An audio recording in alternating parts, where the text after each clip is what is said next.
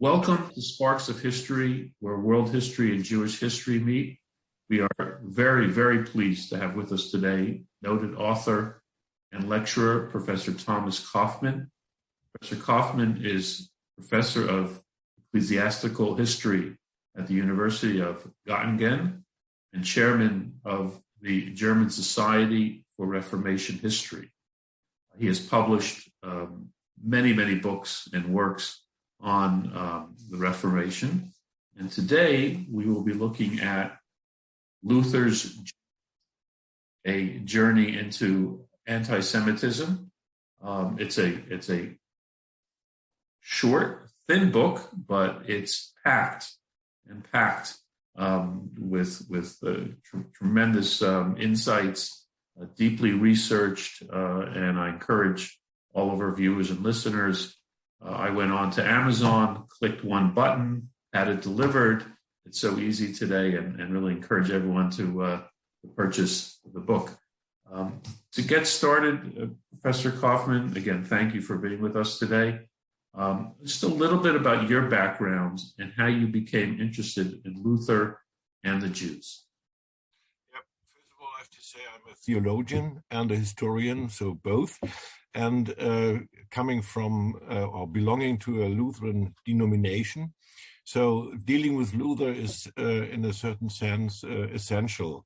And uh, to uh, deal with problematic aspects of his person and his history and the conflicts he was involved in, and he rose up, is, in a certain sense, um, part of the work of so to say, uh, uh, my identity, my personal identity, and uh, my obligation concerning education, uh, bringing students uh, who want to uh, become pastors in Lutheran communities and so on.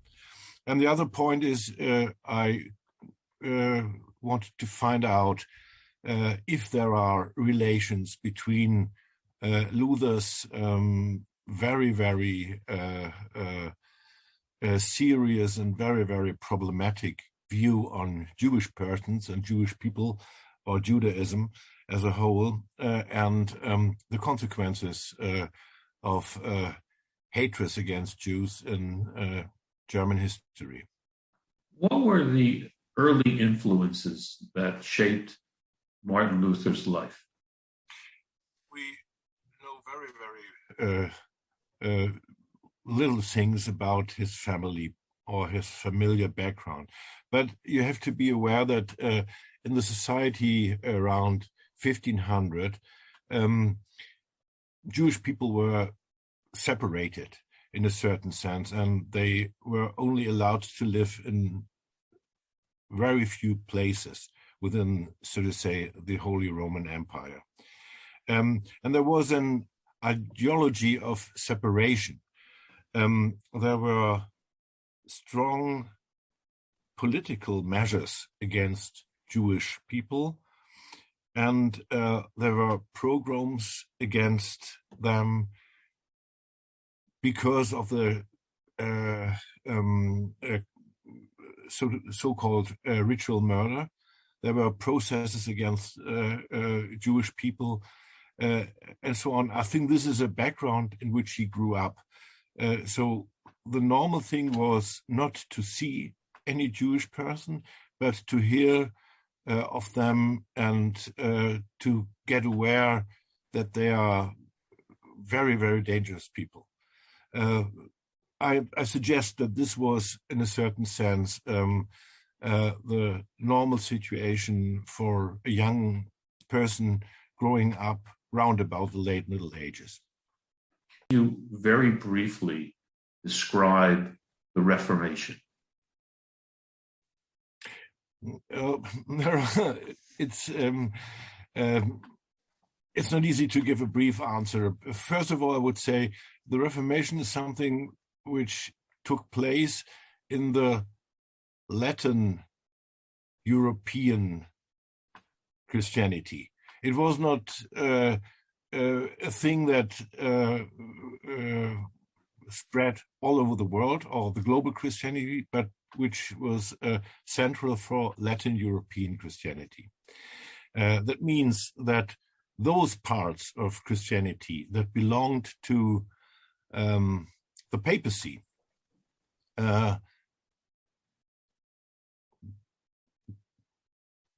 got in an open conflict with uh, all this that has been represented by the Pope, the canon law and things like this. And the Reformation was, in a certain sense, the attempt uh, to um, get rid of traditions and uh, rules and um, um, uh, forms of uh, religious life, which, as the reformers claimed, were not rooted within Holy Scripture. And another aspect, which is, of course, uh, quite central, Reformation means that the worldly estates uh, took responsibility for religion. So uh, religion became part of, um, so to say, the organization of society, and was in uh, it, it, was by far more dependent on what um, worldly authorities uh, wanted to do. So people uh, were, in a certain sense, by far more subject to authorities than they had been during the Middle Ages. And this is what we call uh, the growth of the, so to say, uh, territorial state um, uh, had been enforced by the process of Reformation. So it is something very, very central for, in a certain sense, Western civilization uh, as a whole. What made um, Luther's actions and writings so impactful? Was it personality? Was the man met the times? Um, was it his writing? Yeah, Luther was a very, very uh, talented uh, um, um, uh, author. Uh, he had uh, he developed um, uh, extremely broad um, um, uh, facilities. Uh, he was able to uh, play different roles as an author.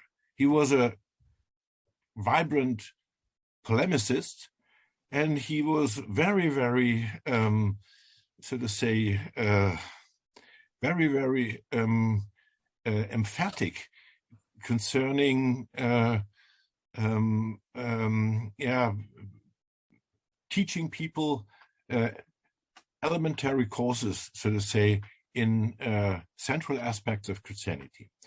Um, and he was, um, I call him one of the printing natives. He was uh, a person who was uh, very, very uh, enthusiastic in dealing with the possibilities of the new media. Um, uh, he invested a lot of, uh, so to say, uh, power to work with the printing press. And everything he did was, in a certain sense, focused on publishing. Yeah? All his life, in a certain sense, was publishing. Um, and um, he got aware, even in the beginnings of his doing, um, that um, uh, the people were eager to read him. And uh, he uh, was very talented uh, in writing short texts uh, who, yeah, who reached the reader, who could be reprinted very rapidly, and so on. So I think this is uh, the most uh, exciting and most interesting uh, aspect of his talents. He was rhetorically and literary very, very talented, and uh, um, he played this card.